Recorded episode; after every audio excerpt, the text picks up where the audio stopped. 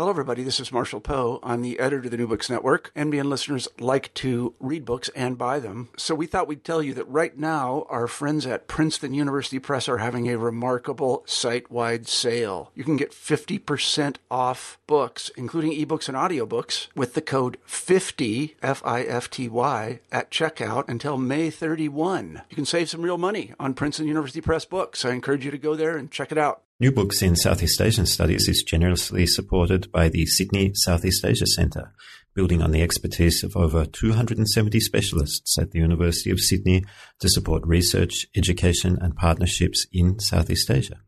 For details about upcoming events and opportunities, visit sydney.edu.au forward slash Sydney hyphen Southeast hyphen Asia hyphen Centre spelled R-E. 苏来等你的，不然苏来等你的，来嘛来嘛，哎来来来，不然苏来等你的，忙起来。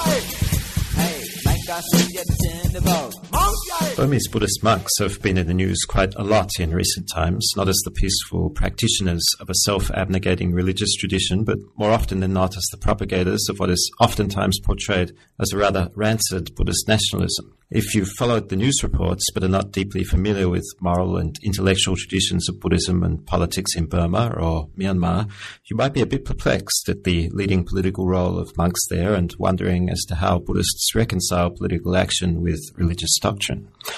If so, then keep listening, as today on New Books in Southeast Asian Studies, we're lucky to be joined by Matthew J. Walton, author of Buddhism, Politics and Political Thought in Myanmar, just out with Cambridge University Press. Its jacket informs us that it is the first book to provide a broad overview of the ways in which Buddhist ideas have influenced political thinking and politics in Myanmar. This is certainly a book that I that has been widely anticipated by the Myanmar studies community, and I, for one, couldn't wait to get a copy and to get its author onto the show. Matthew Walton is the Aung San Suu Kyi Senior Research Fellow in Modern Burmese Studies at St. Antony's College, University of Oxford, and he'll be speaking with me, Nick Cheesman, a member at the Institute for Advanced Study at Princeton and host of the channel. Matt, it's a pleasure to have you on the show. Thanks so much, Nick. It's great to be here. Why did you write Buddhism, Politics, and Political Thought in Myanmar? Yeah, well, this so this book was, uh, I guess, a long time coming. Um, my, my original background is uh, as a musician and as a composer. Um, and uh, as I was f- 15 or 20 years ago, making the transition from uh, music into another area of study, um, I was kind of trying to figure out what that area of study might be. And like so many of us, uh, did the requisite um, backpacking trip through Southeast Asia. So this was 2002, I think. Um, and the first place that I went, along with a friend of mine, uh, was Myanmar. And we we sort of we wanted to kind of start out this trip to kind of get us centered in a way. Um, and not really knowing what we were doing, we signed up for a month long meditation retreat at a at a monastery, uh, Kyaswa Kyaung, which is sort of outside of Sagaing, which itself is outside of Mandalay. Um, and so we uh, had, of course, were interested in Buddhism, a little bit interested in meditation, but like I said, really didn't know what we were getting into. Um, and we went for this retreat, and this was a sort of full-on vipassana or insight meditation retreat, and it was kind of I hesitate to use the word fusion, um, but it was run by a Burmese monk um, who uh, who had taught a lot of Westerners, and then a number of Westerners who had been monks and nuns in Myanmar for for many years. Um, and so this was, you know, six, 16 hours a day or so of, of meditation, um, vow of silence, all those sorts of things. And I think it was good that we didn't actually know what we were uh, getting into because I probably would have run away scared if I did. But uh, for me, it was really a kind of initially a sort of personal spiritual transformation, and and I kind of described it, and others described it to me as a sort of coming home. Right? Uh, so I was raised Lutheran, but at that point was kind of looking for something else and and really um, you know felt like like Burmese Buddhist traditions and vipassana meditation really spoke to me. Uh, so that got the the kind of personal spiritual interest, uh, and then the intellectual kind of academic interest came right at the end of this month long retreat.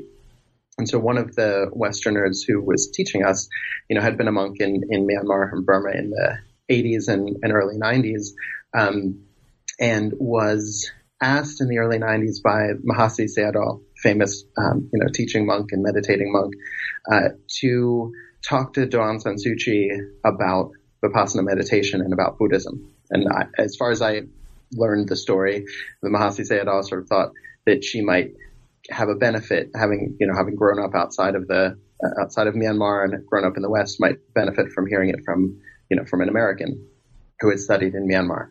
And so, you know, this, this late 80s, early 90s was really the time for Daw Aung San Suu Kyi when, when she was in this period of great intellectual ferment, uh, you know, thinking about Buddhism and human rights and democracy and all these kinds of things.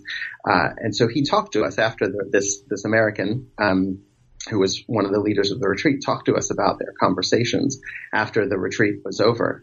And for me, that was really just kind of the initial hook to really want to understand more how, I mean, for lack of a better way of saying this, how does Buddhism influence the ways in which people engage with politics, the ways in which people understand what politics is, and of course practice politics too.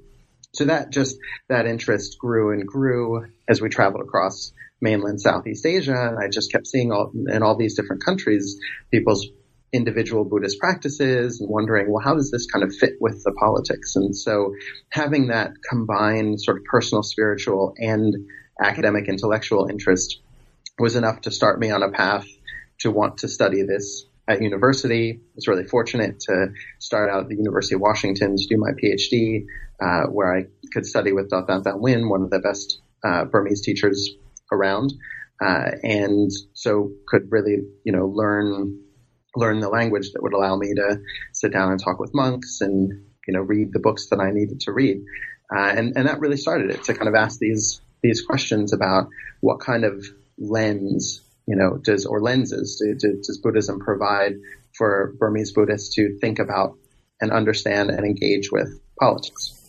Great. So you've given us the questions, and uh, the next question is, how do you answer them in the book? Yes.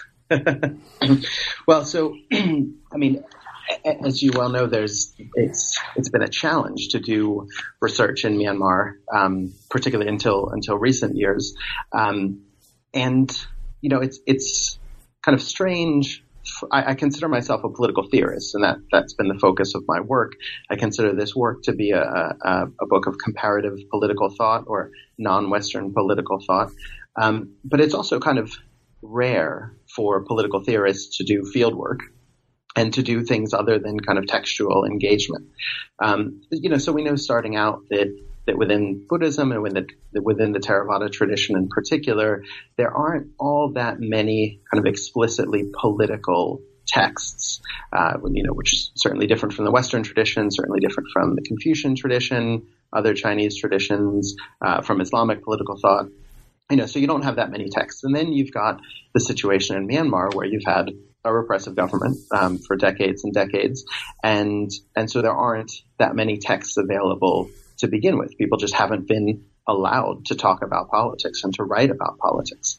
Um, you know, so so studying this then meant certainly trying to get at the written sources that are available um, and get a sense of of you know, how, how people have written about this in ways that might be comparable to what we see in Western political thought, you know, treatises from people like Hobbes, Plato, Socrates, um, but then also trying to get a sense of how this get how this plays out in people's everyday lives. And and you know, one of the big ways of getting at that was talking to monks, listening to monks' sermons, seeing the ways in which monks sort of present this this sort of moral um, what I call a moral universe through their sermons, through their conversations with people. You know, the advice that they dispense on a regular basis is often advice for engaging with the social world and engaging with the political world. So, you know, so it's it's textual, um, but it's also based on interviews that I've done and on on all of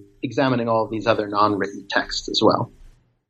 You just mentioned moral universe, so I'd like you to discuss that term in some more length and depth because it's uh, significant to the argument that you present throughout the work.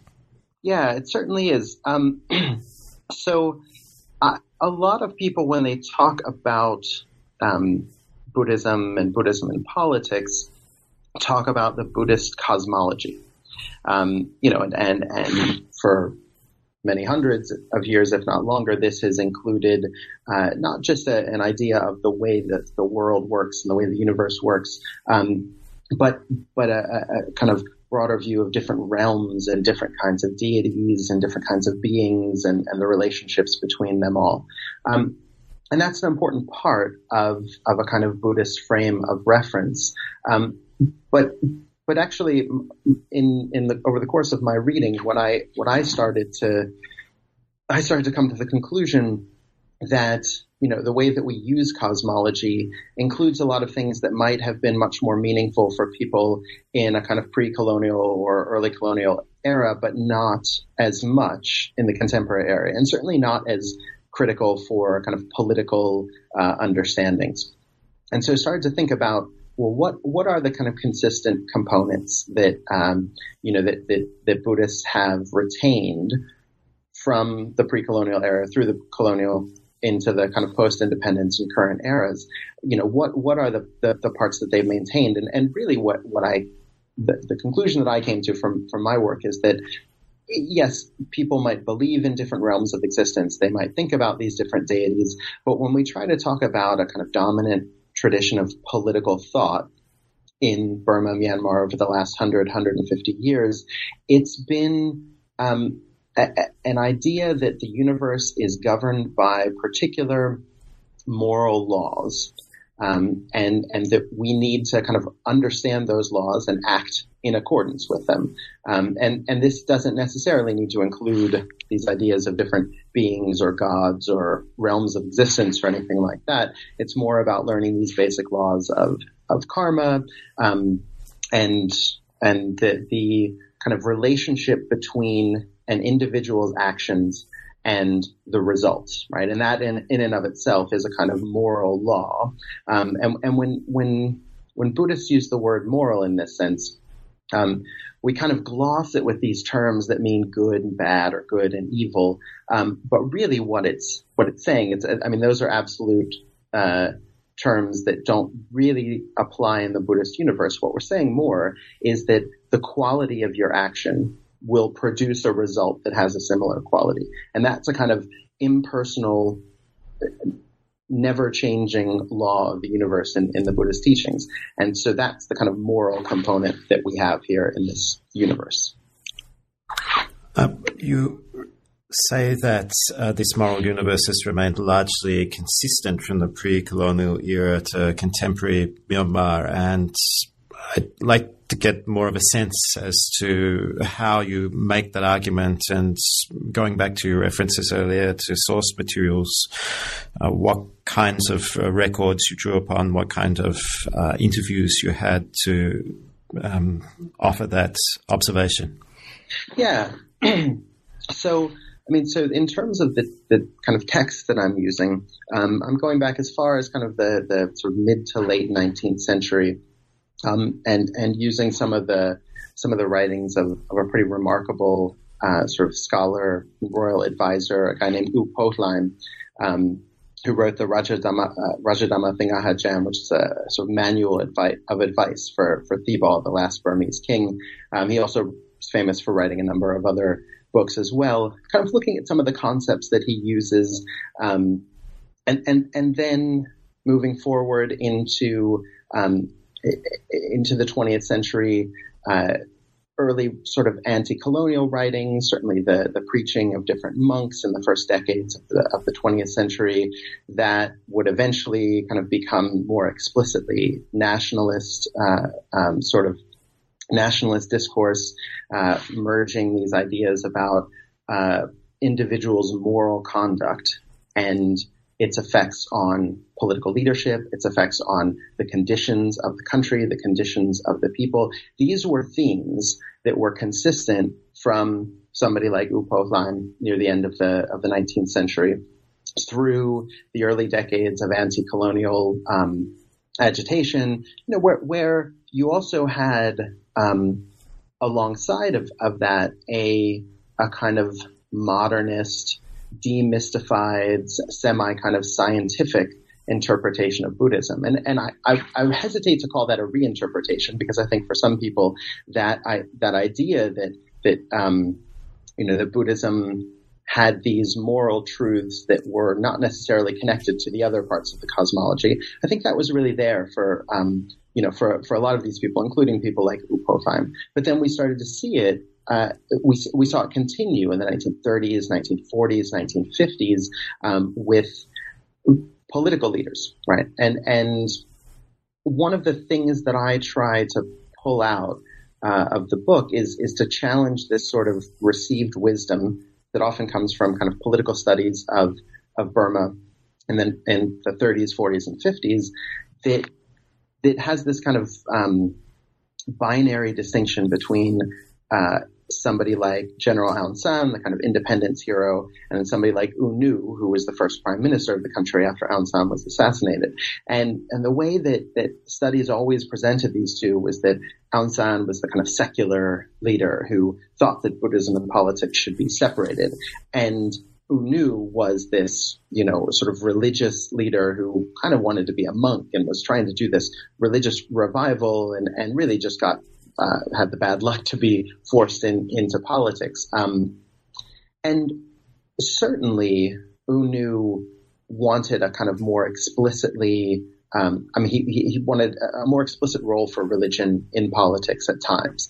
Um, I mean, he was pushing for, uh, he, organized the Sixth Buddhist Council. Um, you know, he pushed for the uh, amendment to make Buddhism the state religion, and and certainly Aung San uh, expressed a very different view where he thought that, that, that the state should be a secular state. Having said that, though, if you read the things that both of these men wrote, they're using a lot of the same concepts.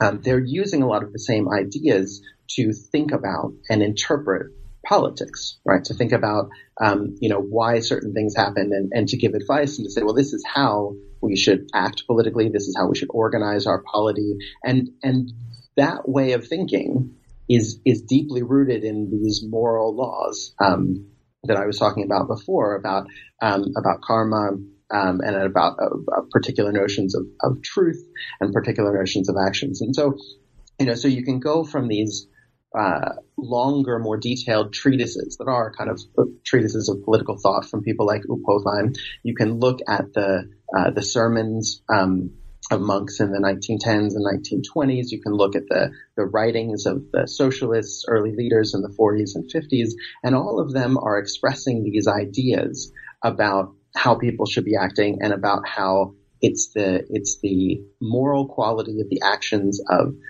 political leadership and of the political community as a whole that sets the the sort of course for the polity. And this to me was the kind of consistent message uh, throughout all of these decades when so much else was changing um, hmm. in the country in terms of of uh, you know its context in the world, its relationship to to Great Britain, its independence, everything like that. Um, and it was consistent throughout different kinds of ideologies as well. And I think that's one of the striking things is that you know socialists and uh, and communists and rightists and eventually kind of Democrats and others would all have these kind of ideas about moral action. Um, so interpreted through this Buddhist lens, and that's what they use to interpret and enact their different ideologies. It, it seems to me that the point you're making here goes to uh, the interest you express earlier in the work, uh, using a term from Peter Jackson, it, the interpretive plasticity of Burmese Buddhist concepts or conceptions of politics. You want to say something about that term and what it means for you in your work on Myanmar? Yeah, I mean, you know, I, I, I shamelessly sort of steal Peter Jackson's term whenever I can. I think it was it's just such a um, such a perfect description of what's happening, and I think um, you know, as scholars, we need to be really careful uh, when we're studying any of these traditions, whether it's Buddhism in Myanmar, whether it's leftism or Marxism or any of these things, to, to ensure that we're not presenting them as unitary and unified ideas. Um, you know, and so so I'm I'm trying to describe you know what I what I call a moral universe uh, of Burmese Buddhism because I feel like there there are potentially others, right? But this these sets of moral this set of moral ideas that I call them this moral universe is the one that I say has anchored the tradition of political thinking in the country. Um, but even so, it's it's a set of ideas that have been interpreted very differently, right? Um, I think one and and and what we need to understand is that, that people can have these sort of um, these basic moral beliefs, but then um, then deploy them in different ways in response to political conditions, in response to their own beliefs. Um, and that there can still be a kind of consistency there, um, but that we've seen Buddhism and Buddhist ideas uh, sort of deployed in defense of a wide range of ideologies. And I think one of the one of the most I, I, think one of the one of the most telling examples of this is is what I identify as a kind of um, dualistic view of human nature that that I, I think is pretty consistent within uh, Theravada Buddhism at least. And so this is on the one hand um, humans are seen as capable of enlightenment, right? Capable of moral perfection. If that wasn't the case, you know, there would have been nothing for the Buddha to teach. Um, and because we're capable of enlightenment, because we're capable of that sort of self perfection, um, the, the kind of political uh, interpretation of of that would be something that would uh, would promote free human action, right? To learn, make mistakes, grow, grow sort of morally, intellectually. And I, I, I don't necessarily, I, I, think I describe it in, in the book more like that's kind of a, a, a pro-democratic or, or um, you know, leaning more towards the democratic side. And I've started to think differently about that, um, thinking about it more in terms of people's participation in politics, opportunities for people to participate in politics. But that's one side of human nature that comes from Theravada Buddhism to say people are capable of moral uh, perfection of moral development, so therefore we should design a political system that lets them uh, do that. The other side um, is that that uh, in, in, Burmese people use this term putuzin, um, and in, in, Pali it's puthujjana. Uh, so the putuzin is actually a kind of Hobbesian figure, not good, not evil, but ignorant and self-centered right? Self-centered because of that ignorance. Uh, specifically in, in the in the Buddhist sense, this person is ignorant of Buddhist truths. Um, of of impermanence and no self and suffering, and because we all act in ignorance of those Buddhist truths, we act in self-centered ways, um, and we act in ways that hurt ourselves and others. Right. So the Putuzin is always kind of doing the wrong thing or always kind of prone to do the wrong thing. And, and that's a, that's a sort of fundamental aspect of human existence that until we reach enlightenment, we are all putuzin to some degree or another. Now, that idea of human nature lends itself to a very different sort of political system, lends itself to, uh, you know, to a system where that, that, would argue that people need to be guided, people need to be led, people need to be led away from their base instincts, uh, need to be kept from doing bad things to themselves and others. That's uh, maybe a slightly more authoritarian system, certainly a less participatory system.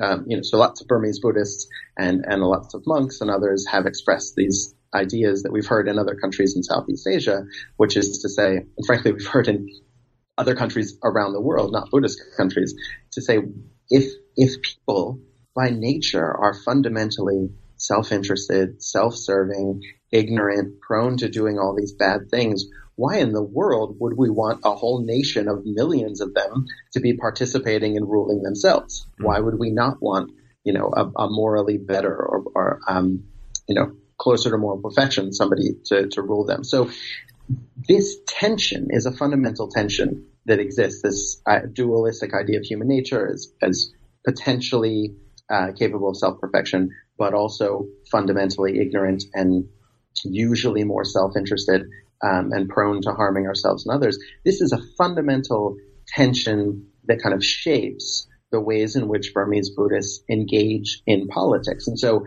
this is bring this just back around to interpretive plasticity.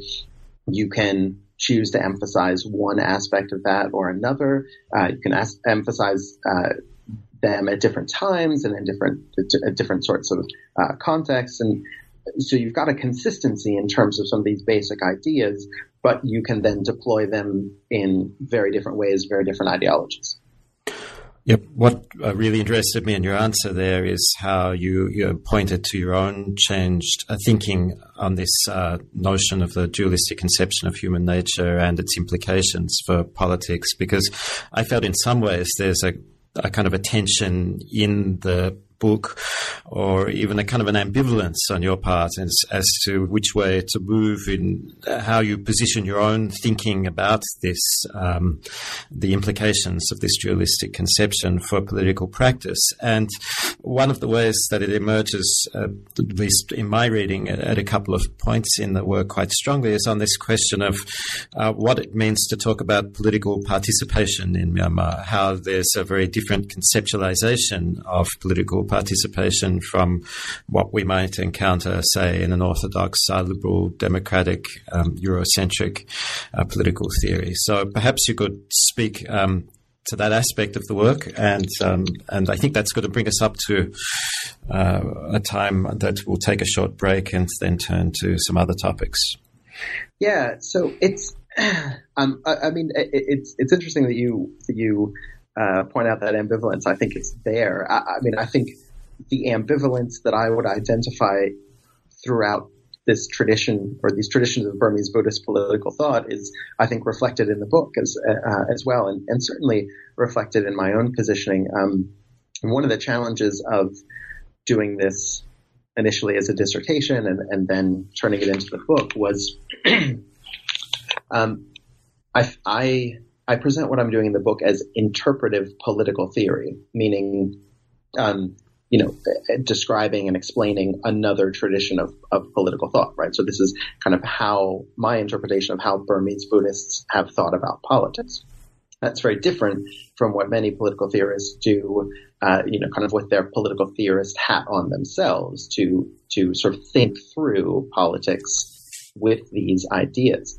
Um, and I, and I I like to do both, and I um, find myself sort of positioned with a foot in the Western tradition and also with a foot in, in the Burmese tradition. Um, really, you know, it's not a tradition I grew up in, but it's something that resonates with me. These ideas that I talk about, that I've studied other people, other people's thoughts on. Um, you know, I also like to think with them when thinking about politics, but it's a very dangerous thing to to do to kind of combine these two types of thinking.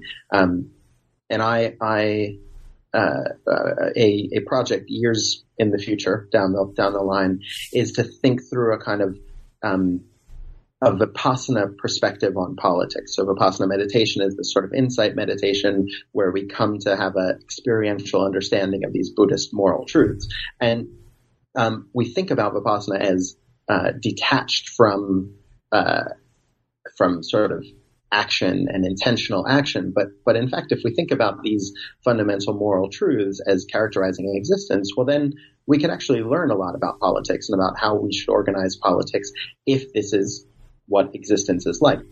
Um, so, so I think about this a lot. I kind of want to do this longer term project, drawing from different Theravada teachings on on vipassana.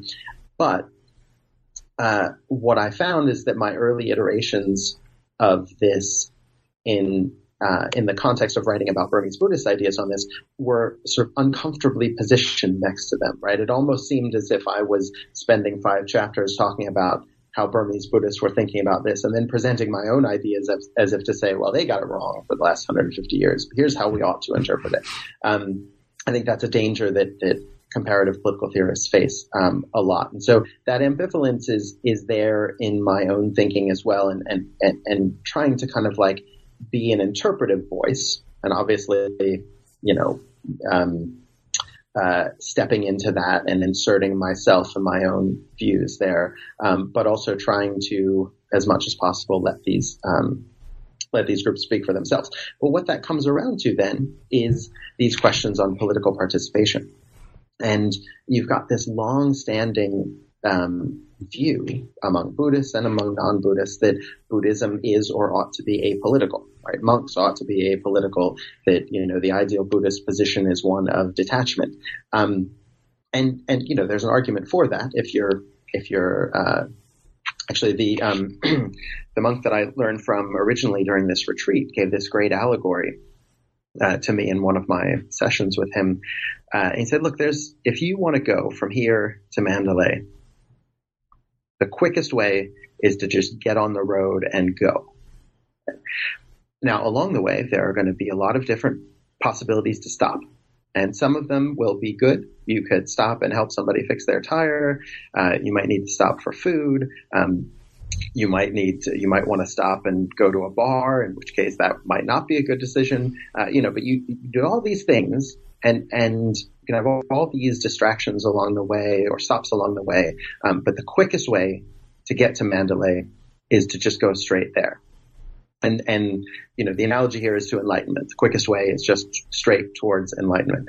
Um, but nobody's really going to do that. And along the way, we have lots, along, along our own spiritual path, we have lots of different, um, distractions or engagements and really important things acting in the world. So the question then becomes, how do we take these moral truths that are oriented towards enlightenment and utilize them in acting correctly or acting well in the world. And I think Burmese Buddhists do so much of this that uh, so much of this acting in the world that they often don't consider political.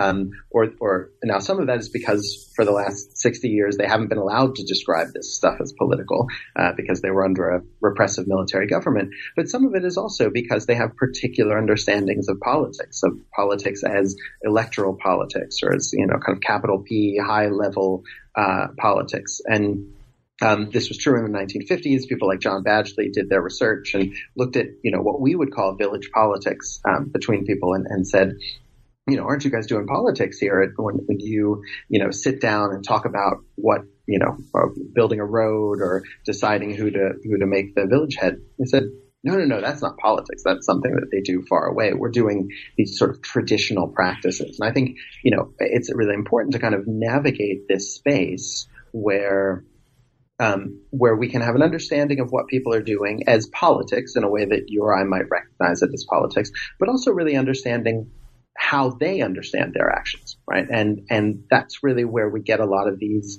um, kind of innovative political practices, forms of political engagement that um, that either the practitioners might not consider political, but we see as having political effects, or activities that they might consider would have political effects. Things like meditating when you're in jail, or just having a kind of meditative practice as well, um, or, or improving your own moral practice in order to have effects on the broader political situation. I mean, that's that's a really innovative understanding of politics and of political engagement as well. And so this there's a chapter in the book that really tries to piece out a lot of these things, both sort of monastic participation in politics and then also look particularly at um, this this uh, category called parahita, or kind of like volunteer social work, um, as a form of uh, political practice in Myanmar today.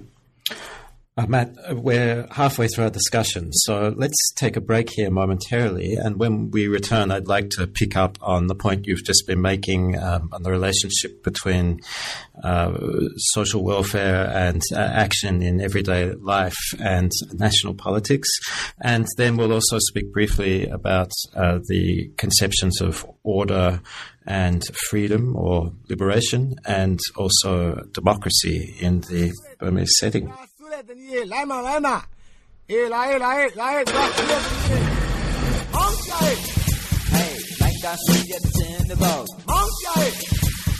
的 Welcome back to the April 2017 episode of New Books in Southeast Asian Studies, a channel of the New Books Network, where I'm talking with Matthew Walton about Buddhism, politics, and political thought in Myanmar, published in 2017 by Cambridge University Press.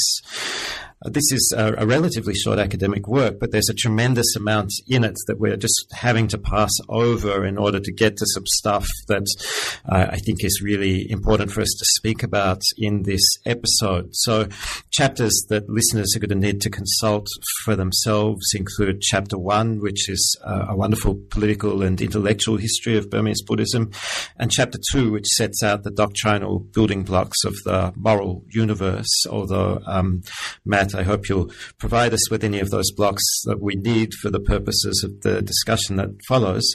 And I'd like to pick up where we left off before the break, uh, really with I think what you're getting at is that the distinction between uh, some notion of the political in Burmese Buddhist thought as against politics in the sense of uh, institutional, national level politics. So if you could uh, clarify that distinction, and perhaps uh, listeners would also be interested to hear about it in relation to the role of monks in politics.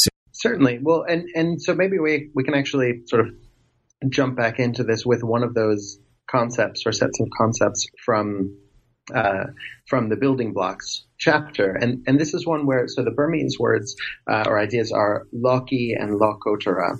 Um, the, the Pali words are Lokiya and Lokotara. But so Loki is kind of the material world, right? It's the world of existence. It's the world of sensory perception. It's the world we all live in and we all act in. It's also the world of politics, economics, social interactions, all those kinds of things. Now, uh, is often described by, um, by, by people as the supra mundane world, which I don't really think is a, is kind of helpful for for our understanding. Actually, what Lokotara really refers to is a kind of different form of perception.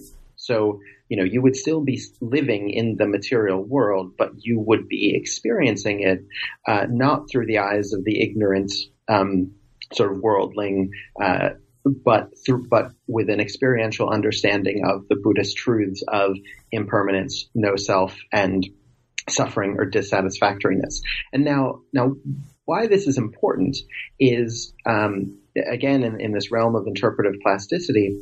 Uh, some people in Burmese uh, sort of Buddhist political thought have interpreted these in very strict ways to say, look, you know, Buddhist teachings are for Lokotara, they're for, you know, enlightenment, they're for reaching, um, reaching nirvana.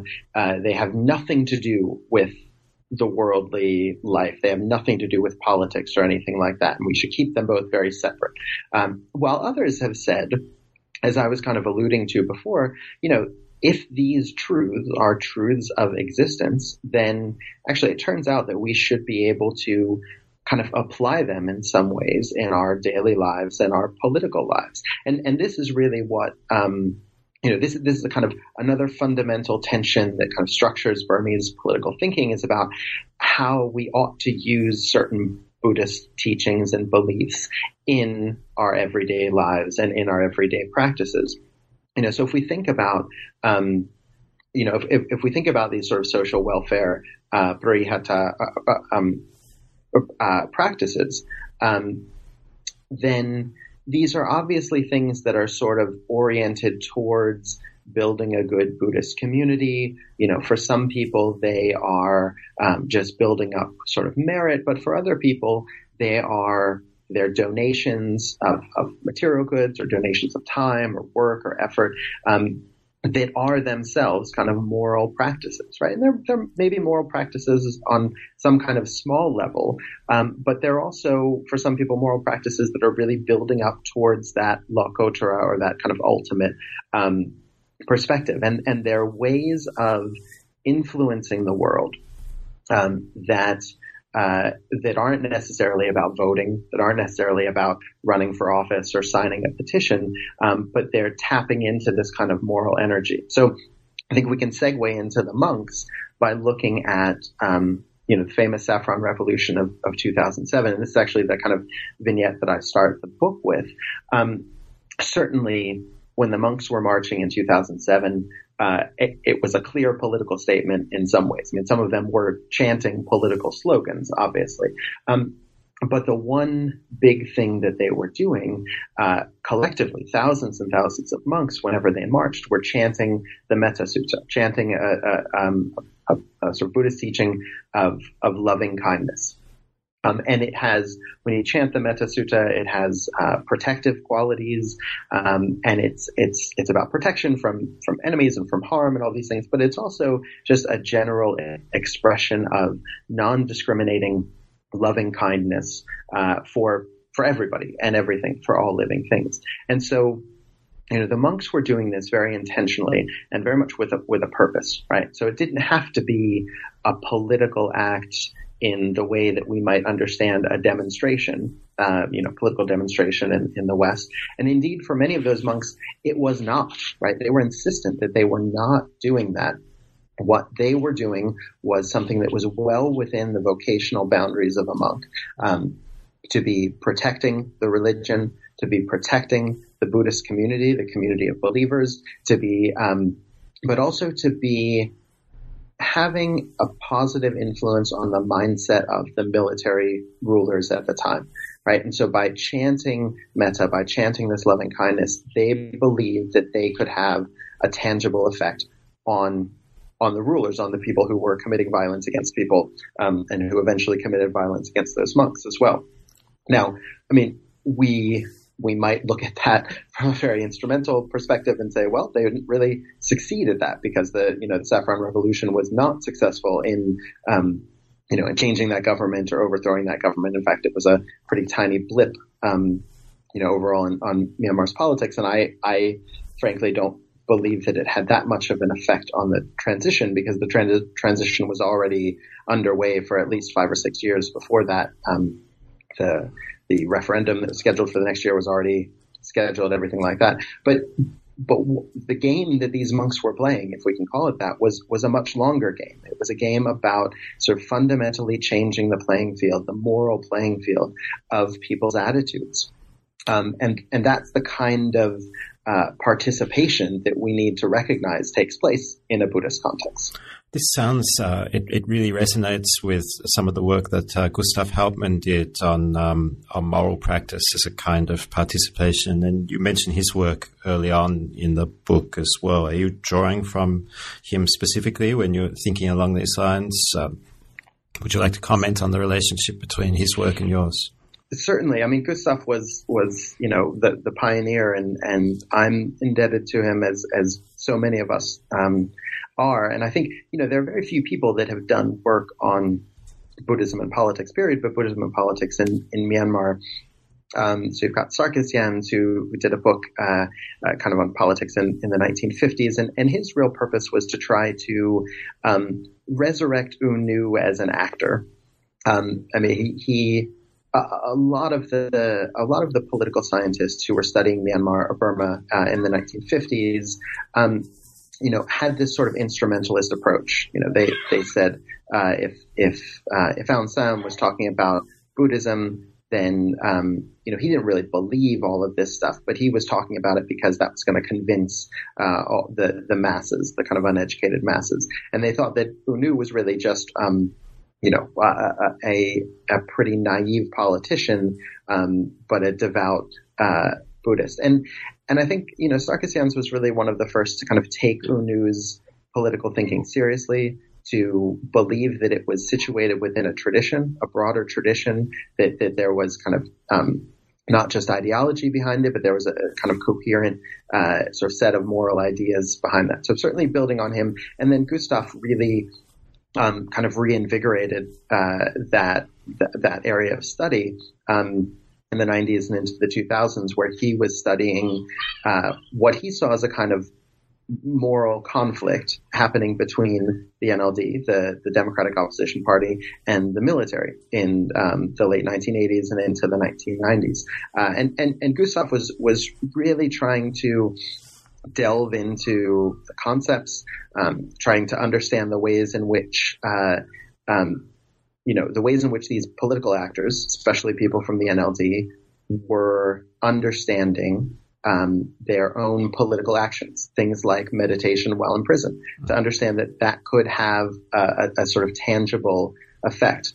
And I think, you know, one of the challenges that we all face uh, when when dealing with a, a, sort of political landscape, a religious landscape that's as diverse as Myanmar is, is that um, you know, there are a lot of different interpretations of this. And so I think the, um, you know, the, the kind of framing that Gustaaf did in, uh, in terms of understanding the 1990s as this sort of NLD, Vipassana focused side versus, um, a uh, sort of military samatha or concentration and power meditation side might have been true uh, as, as, the kind of binary moral battle at that moment. Um, and I, I, I, think it's it's something that's very different now, um, you know, which is what I sort of get into um, in the democracy chapter as well. But um, but in terms of really blazing the trail for taking Burmese ideas seriously, um, you know, trying to understand them on their own terms,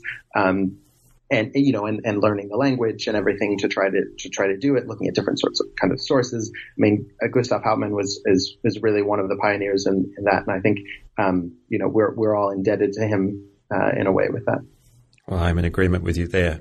Uh, we are running short on time and we have two chapters that we really need to turn to. So let's go to chapter four, circling back to it, as it were, uh, where you write on the juxtaposition between order and freedom. Um, tell us a bit about that juxtaposition.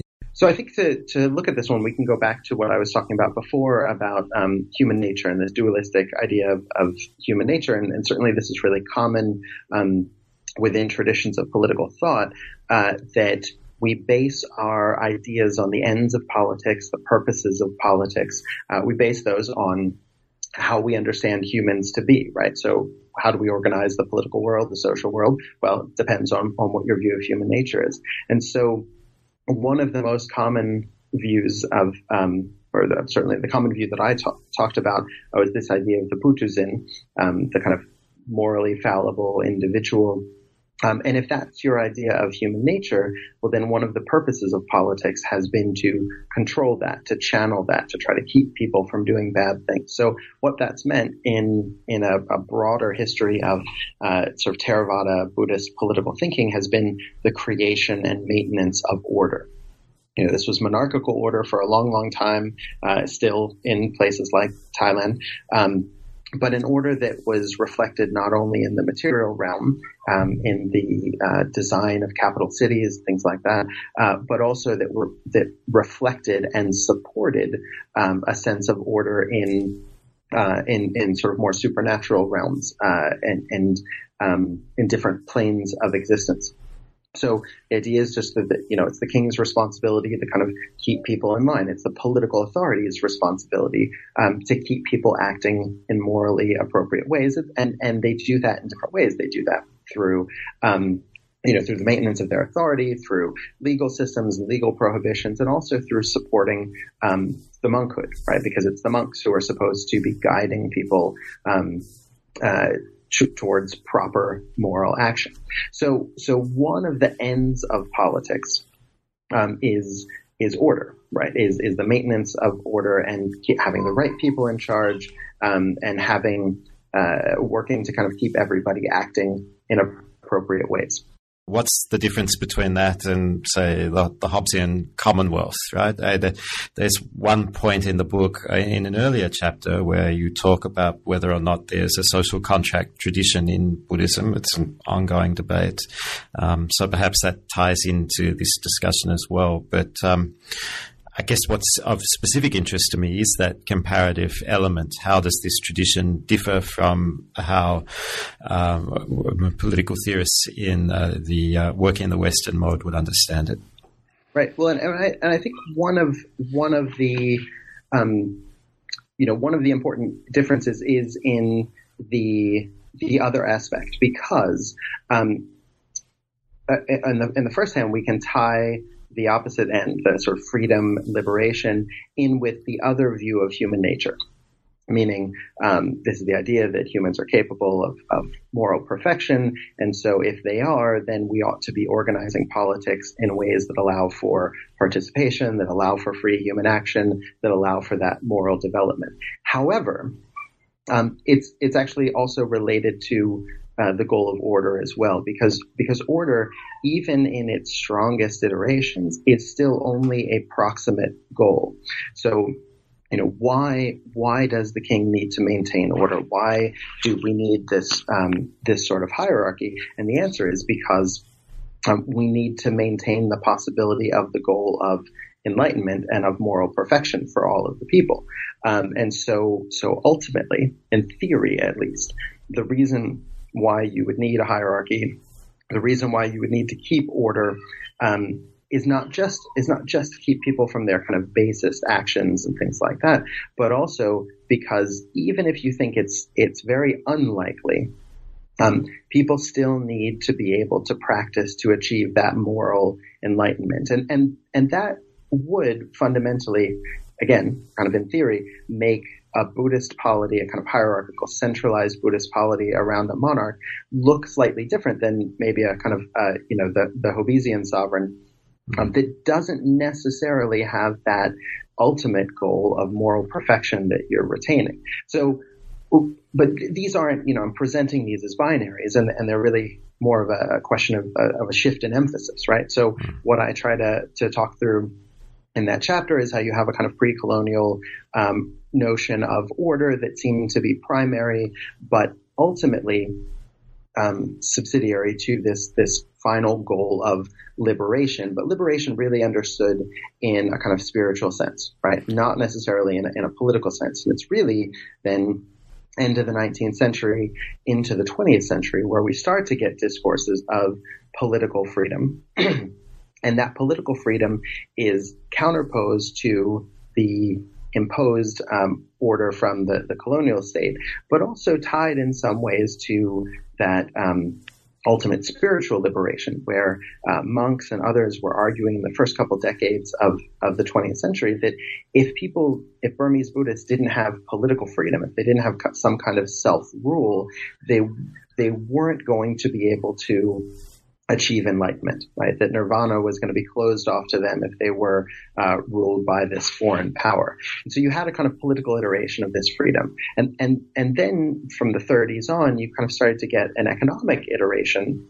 Uh, of freedom as well, and that got, grew particularly stronger after independence, where uh, where people, socialists and other kinds of leftists, were arguing, well, we've got political freedom, um, but in fact, poverty, capitalism, all of these things are still uh, keeping people sort of fettered to mundane needs and, and the demands of everyday life. So liberation, in an ultimate sense, is still out of reach, right? And that was a that, that was a kind of reiteration of of an economic argument about freedom, but it was occurring in a moment where you also started to get new versions of the order argument as well, and and this came from people like U Nu and the government who were saying, look, we've accomplished self-rule in a kind of political freedom sense. So now we don't need to go any further. Now you student protesters can go back to your university classrooms and things like that. And now what we need to do is we need to maintain the stable order uh, uh of self-rule. And so you had to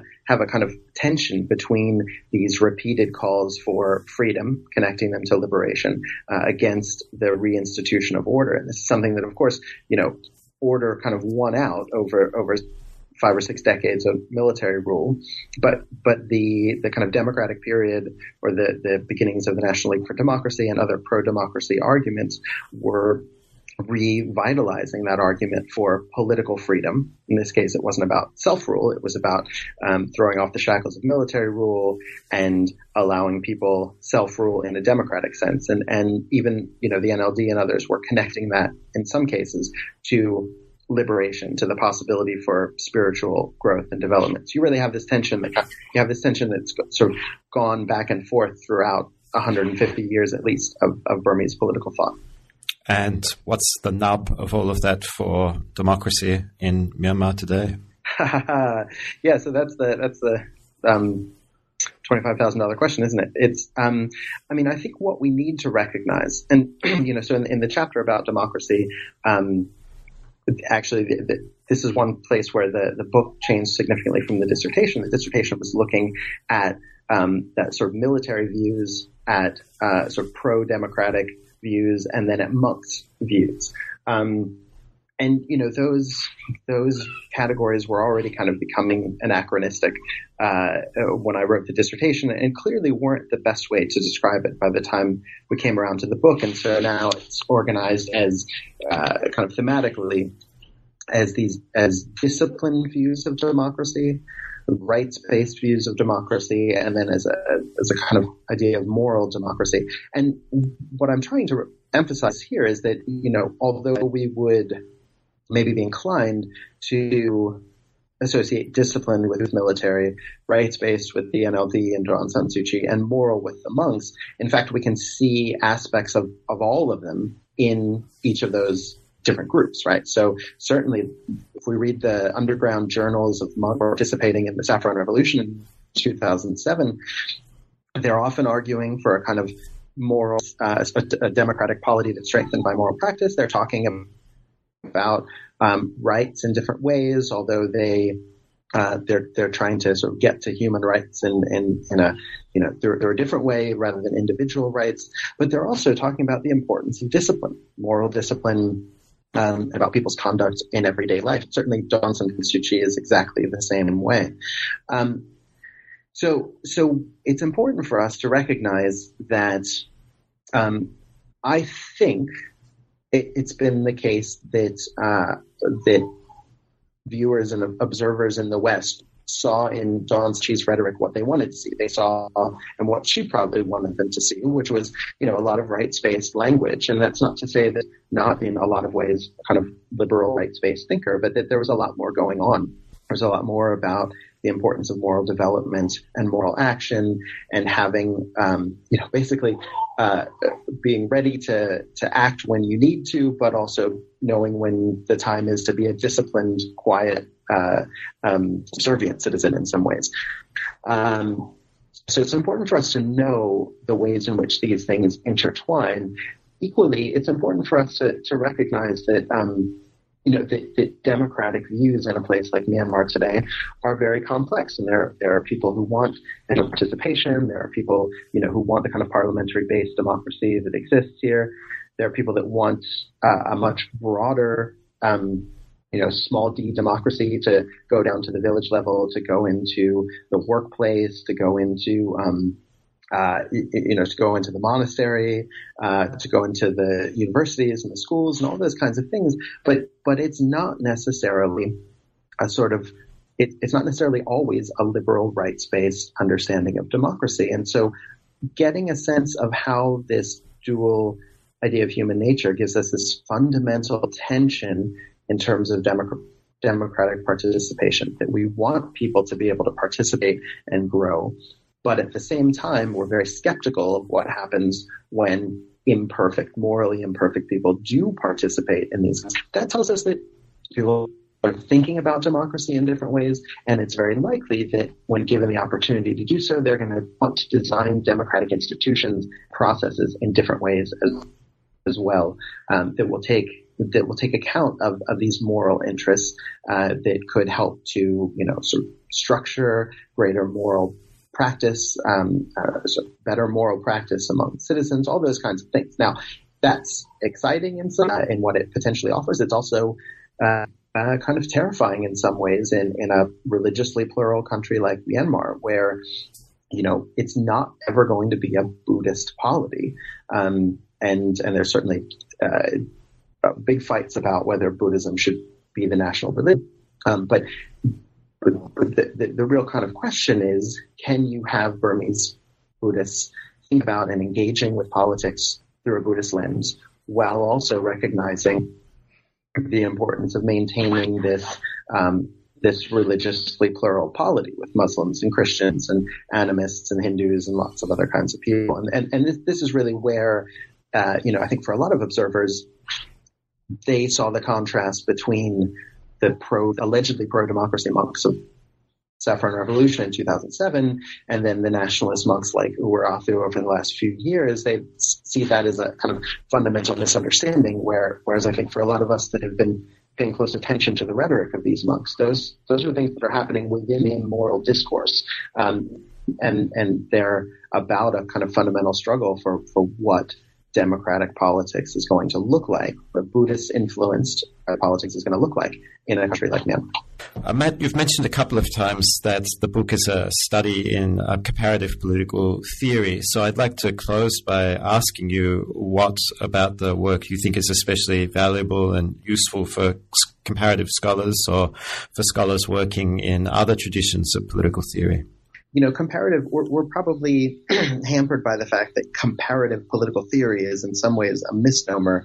Um, it's, uh, you know, what we mean by it is often that we're studying non-Western traditions of thought. Now, that's equally cumbersome, right? What does non-Western effectively mean?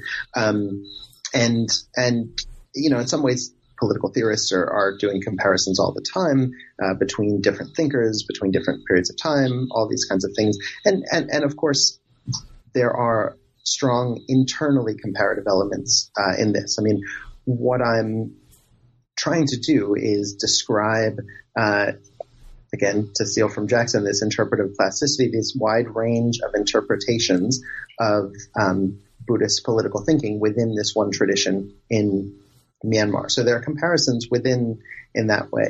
Um, the dissertation itself had a lot more sort of comparisons within the Theravada tradition, looking at Sri Lanka, Laos, Thailand, um, Cambodia, uh, in addition to, to Myanmar. And that's something that that got taken out of, of the book version, but that's actually informing the next project.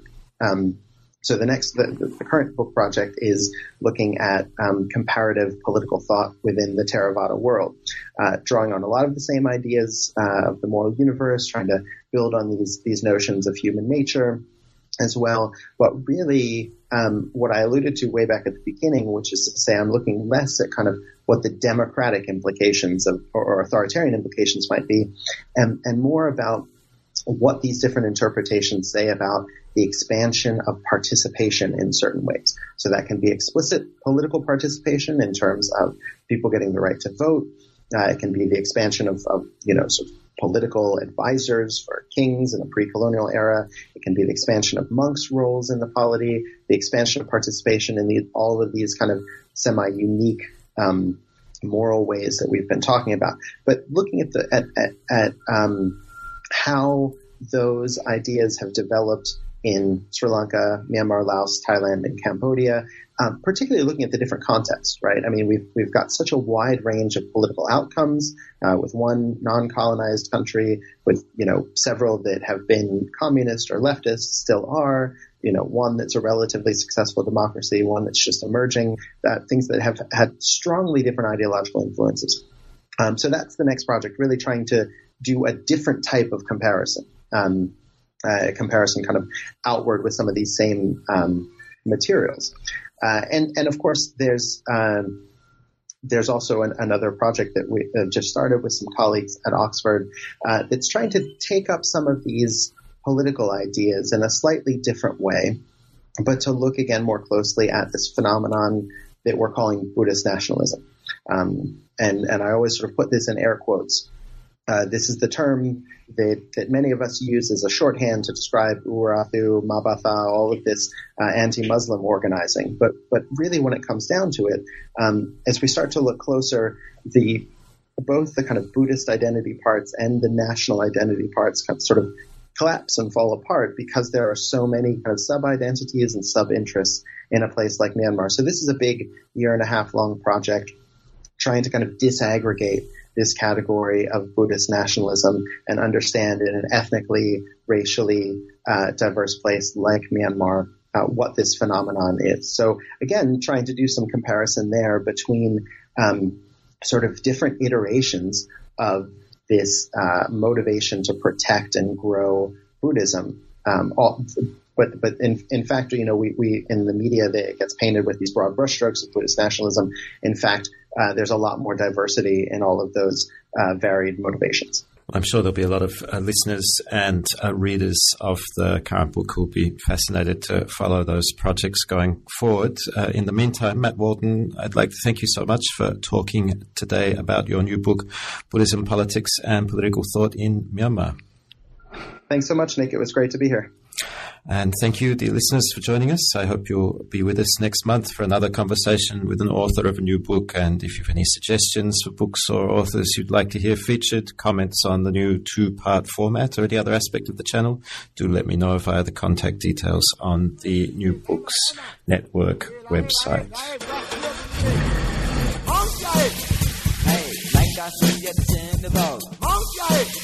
Hey, see at the